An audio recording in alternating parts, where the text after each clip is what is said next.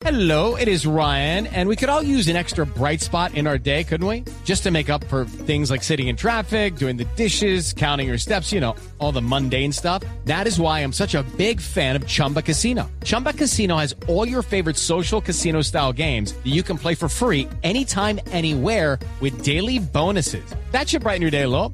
Actually, a lot. So sign up now at chumbacasino.com. That's chumbacasino.com. No purchase necessary. BGW. Void were prohibited by law. See terms and conditions. 18 plus. Muchas gracias a usted por comunicarse con nosotros, por hacer parte de esta mesa de trabajo. Y yo creo que en este momento, pues no nos cae mejor el personaje porque es imposible. Ya sabe, doctor Pombo, que mi alma mater, no la suya, eligió nuevo rector. La Universidad de los Andes eligió nuevo rector y por primera vez rompió con un mito, que el rector no tenía que ser uniandino graduado de la Universidad de los Andes, y escogió al exministro de Salud, economista, pero además PhD, el doctor Alejandro Gaviria, que nos acompaña hoy en Mañanas Blue. Y nos- es un placer hablar con usted, doctor Gaviria. Bienvenido y felicitaciones. Muchas gracias Camila, gracias por la invitación. Atento aquí a los comentarios y bueno, abrumado un poco con este nuevo reto, pero aquí vamos. Yo sé que está Dispuesto a abrumado trabajar con todo. Y todo el mundo queriendo hablar con usted, pero hoy estamos teniendo un tema aquí en Mañanas Blue que yo creo que es importantísimo tener su opinión ahora como rector de la Universidad de los Andes. Nos vinimos para Cali, el doctor Rodrigo Pombo y yo, a Expo Negocios, a la Cámara de Comercio de Cali, en donde se está hablando de transformación digital de las empresas y demás. Y nos preguntamos antes de venirnos para acá, oiga, ¿y los empleados qué? Nosotros somos empleados, las empresas nos dan los trabajos y cómo nos están eh, preparando en las universidades y en los colegios para afrontar esas profesiones del futuro. ¿Usted tiene claro en la cabeza si realmente lo que nos están enseñando hoy en las aulas de clase, lo que están enseñando hoy en la Universidad de los Andes, es lo que va a necesitar en 10 años una persona saber para poder emplearse?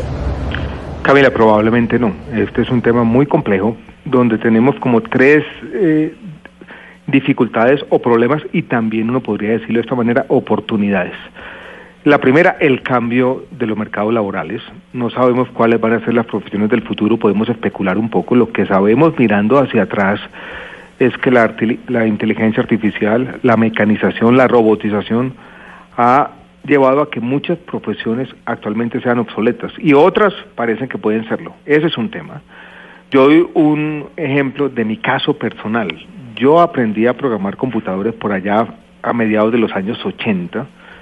Me especialicé en lo que era en su momento un lenguaje que se llamaba Pascal y otro que se llamaba C++. Yo utilicé ese conocimiento por 20 años. Probablemente quien está aprendiendo hoy a programar computadores, ese lenguaje de programación no le va a durar más de 5 o 6 años.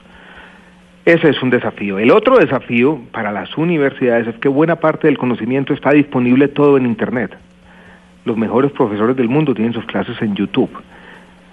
Si uno junta las dos cosas hay un problema, pero también hay una oportunidad, porque el conocimiento descentralizado, ubicuo, hace que esa necesidad de reinventarse tenga de otro lado en las nuevas tecnologías una posibilidad. Lo que tienen que hacer y lo que están haciendo las universidades, todas, incluida la Universidad de los Andes, es generar profesionales que tengan esa flexibilidad, maleabilidad, capacidad de reinventarse cada cierto tiempo.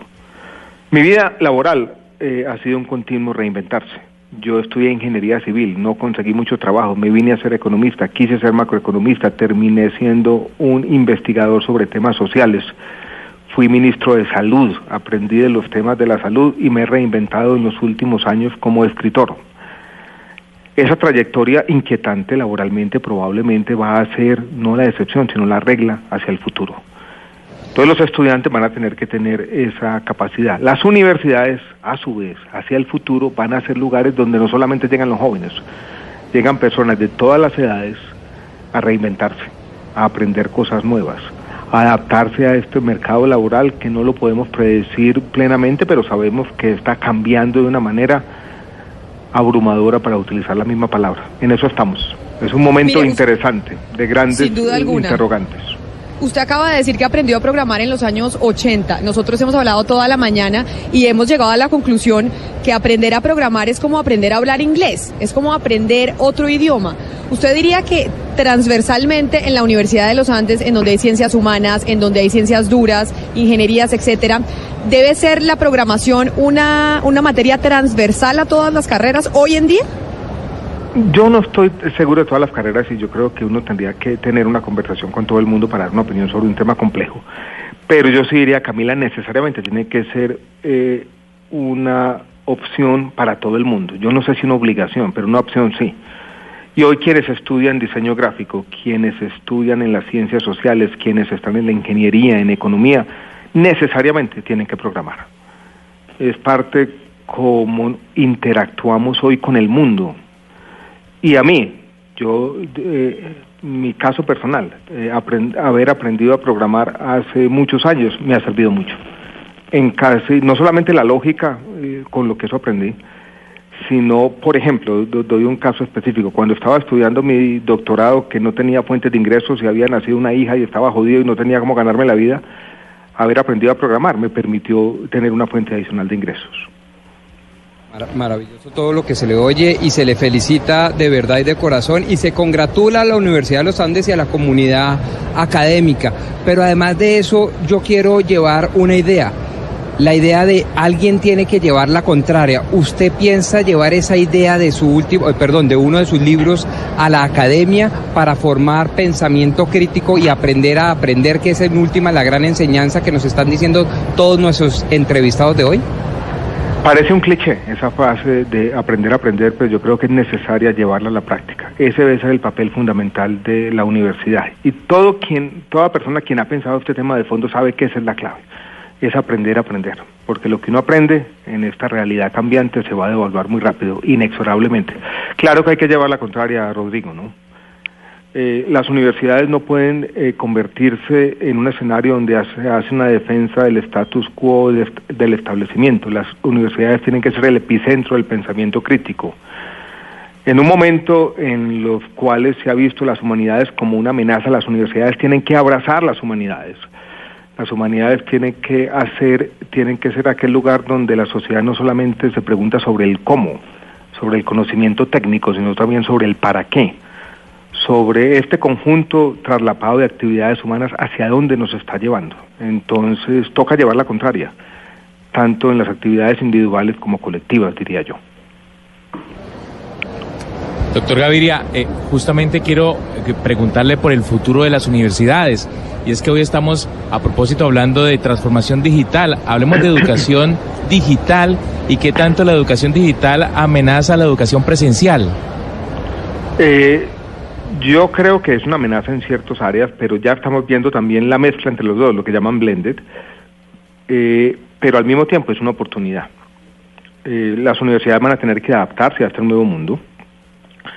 Eh, en el margen hay una mayor competencia, pero yo creo que las universidades en el tema presencial van a seguir siendo imprescindibles.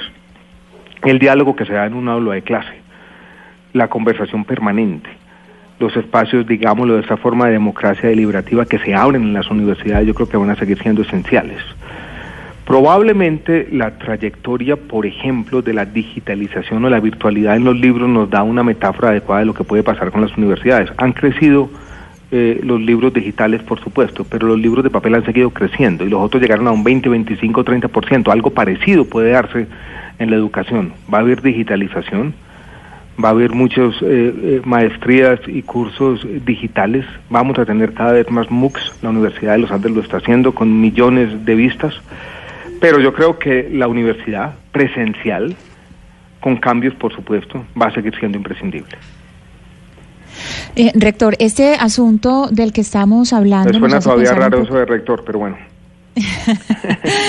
Este asunto del que estamos hablando nos hace pensar en, Darwin y en, y en, todo lo que es la adaptación al medio para poder sobrevivir, pero también nos llena de temor por la deshumanización, no solamente del conocimiento, sino de las relaciones y las actividades humanas. Desde la rectoría y desde la educación, ¿cómo podemos abordar esa posibilidad, ese temor de la deshumanización?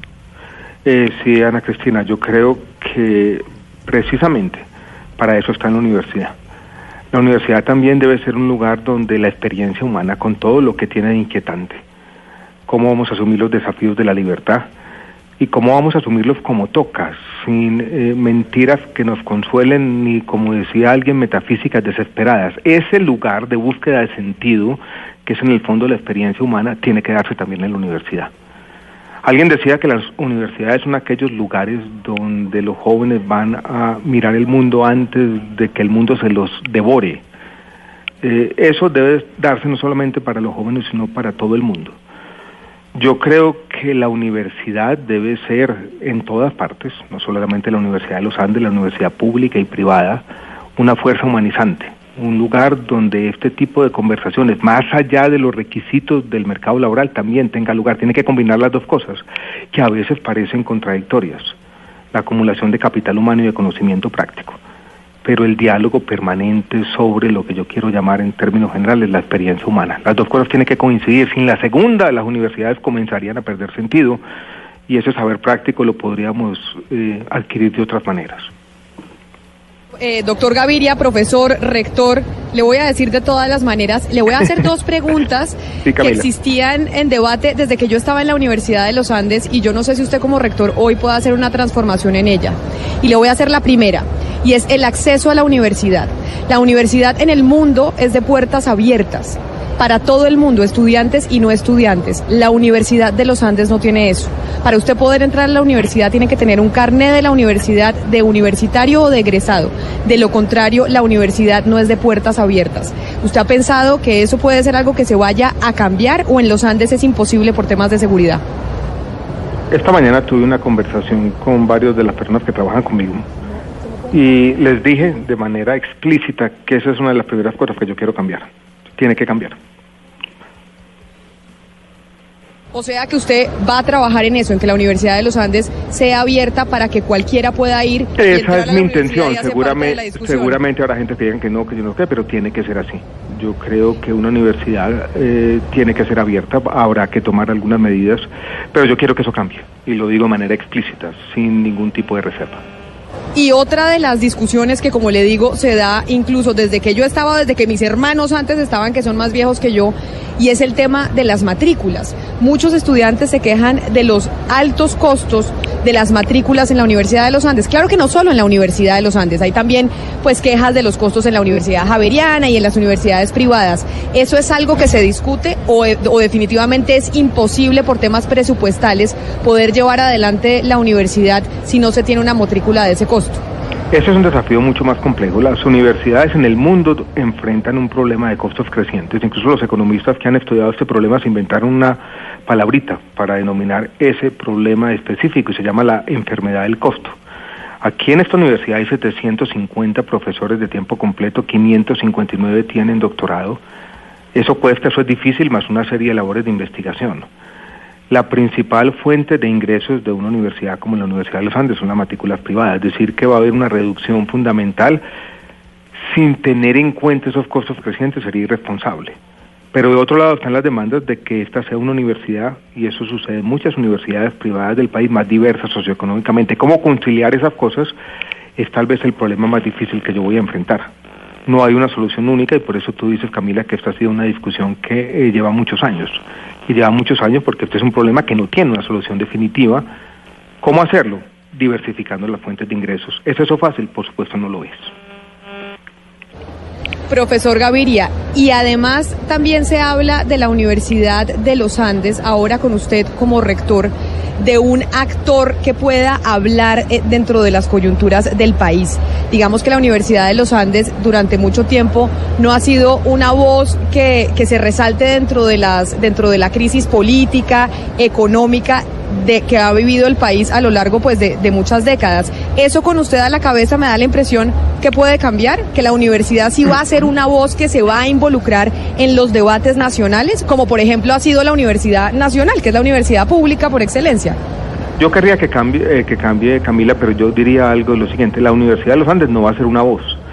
La Universidad de los Andes tiene que ser muchas voces, porque aquí hay y va a seguir existiendo una pluralidad hay muchas visiones distintas del cambio social, de la forma como la universidad debe transformarse. Y esas voces distintas, ese conocimiento, por supuesto, tiene que volcarse más a la realidad. Lo que yo he visto en estos días es que el legado de los fundadores de esta universidad fue muy claro, que lo mejor de la ciencia, del conocimiento práctico, de las artes y las humanidades se aplica a la solución de nuestros problemas cotidianos y de nuestros desafíos de largo plazo. Yo pienso liderar ese proceso, pero no soy yo solamente, es la universidad entera con sus voces plurales las que tiene que volcarse sobre una realidad agobiante y sobre todo en un debate polarizado que muchas veces ha llevado a que el conocimiento experto y la mesura que, que viene de la investigación quede de lado. Yo me imagino una, una universidad, para responder la pregunta de manera directa, mucho más involucrada con la realidad nacional. Rector, usted siempre ha sido enfático en el espíritu, en la importancia del espíritu crítico. ¿Cómo hacer un balance entre ese espíritu crítico eh, en momentos como esta coyuntura que estamos viviendo con el deber ético eh, del optimismo al que usted se refiere en su libro más reciente, Siquiera tenemos las palabras? Yo con el deber ético del optimismo lo que quiero decir, Ana Cristina, es que en las universidades que de alguna manera se ocupan del pensamiento, de las ideas, de la fuerza del conocimiento aplicado a los problemas prácticos tiene que tener un espacio en la sociedad. El pensamiento crítico es la forma como las, las sociedades eh, se autoevalúan.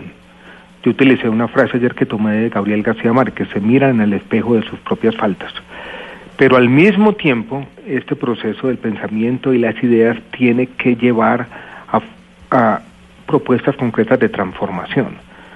Y nosotros desde la universidad, desde el pensamiento, tenemos que creer en esa fuerza de las ideas, porque si no, esto sería un mundo loco.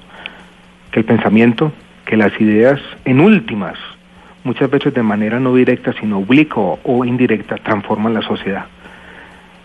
Cualquier persona que esté en una universidad, no solamente como rector, como estudiante, como profesor, como administrador, tiene que creer en eso, en que las ideas terminan, al menos en el margen, haciendo la diferencia. Ese es lo que yo he llamado, tal vez con exceso de retórica, el optimismo como obligación ética, seguir creyendo en la fuerza de las ideas, en la importancia del pensamiento. Rector, y le voy a hacer la última pregunta de esta entrevista para no agobiarlo más, porque sé que ha estado usted hablando con medios de comunicación y ha estado en reuniones, declaraciones y demás, y tal vez eh, podría hacer una declaración política como rector en su primer día. Y es, eh, usted fue decano de Economía de los Andes. Usted es ingeniero civil, pero pues hizo su doctorado en economía. Ayer y o la semana pasada el eh, director del Banco de la República, el doctor Echavarría, por primera vez, me parece recordar a mí, este ente independiente técnico se pronunció en torno a la situación política del país y cómo la polarización podría estar incluso afectando a la economía colombiana.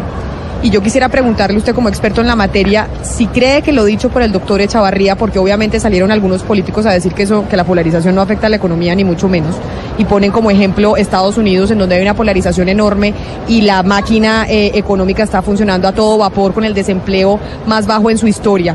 ¿Usted cree que esta polarización y este caso que estamos viviendo hoy en Colombia puede llegarnos a afectar económicamente? Yo creo que lo que estaba diciendo Juan José, interpretándolo a mi manera, cuando yo leí ese titular hace dos o tres días, que creo que salió, la conexión que él estaba tratando de hacer es la siguiente, hay polarización, eso está llevando a problemas de gobernabilidad. Yo sí veo, Camila, una incapacidad de la política en Colombia, y no podría hablar de manera clara del Congreso de Colombia, de por lo menos abocar los debates que el país necesita. Y eso yo creo que tiene efectos económicos de mediano plazo. O sea, eh, la conexión sería la siguiente, polarización, ausencia de gobernabilidad y capacidad de llegar a consensos mínimos en nuestra sociedad.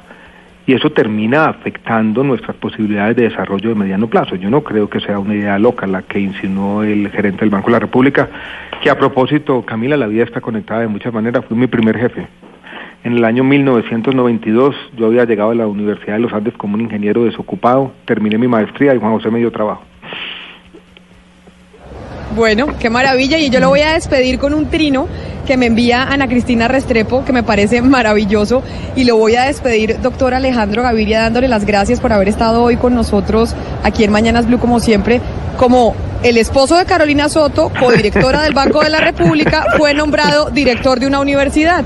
El doctor Gaviria, el esposo de la codirectora del Banco de la República, fue nombrado como rector de la Universidad de los Andes. Celebro este trino, Camila. Muchas gracias. Saludos a ti, a Ana Cristina y a Rodrigo. Un abrazo grande.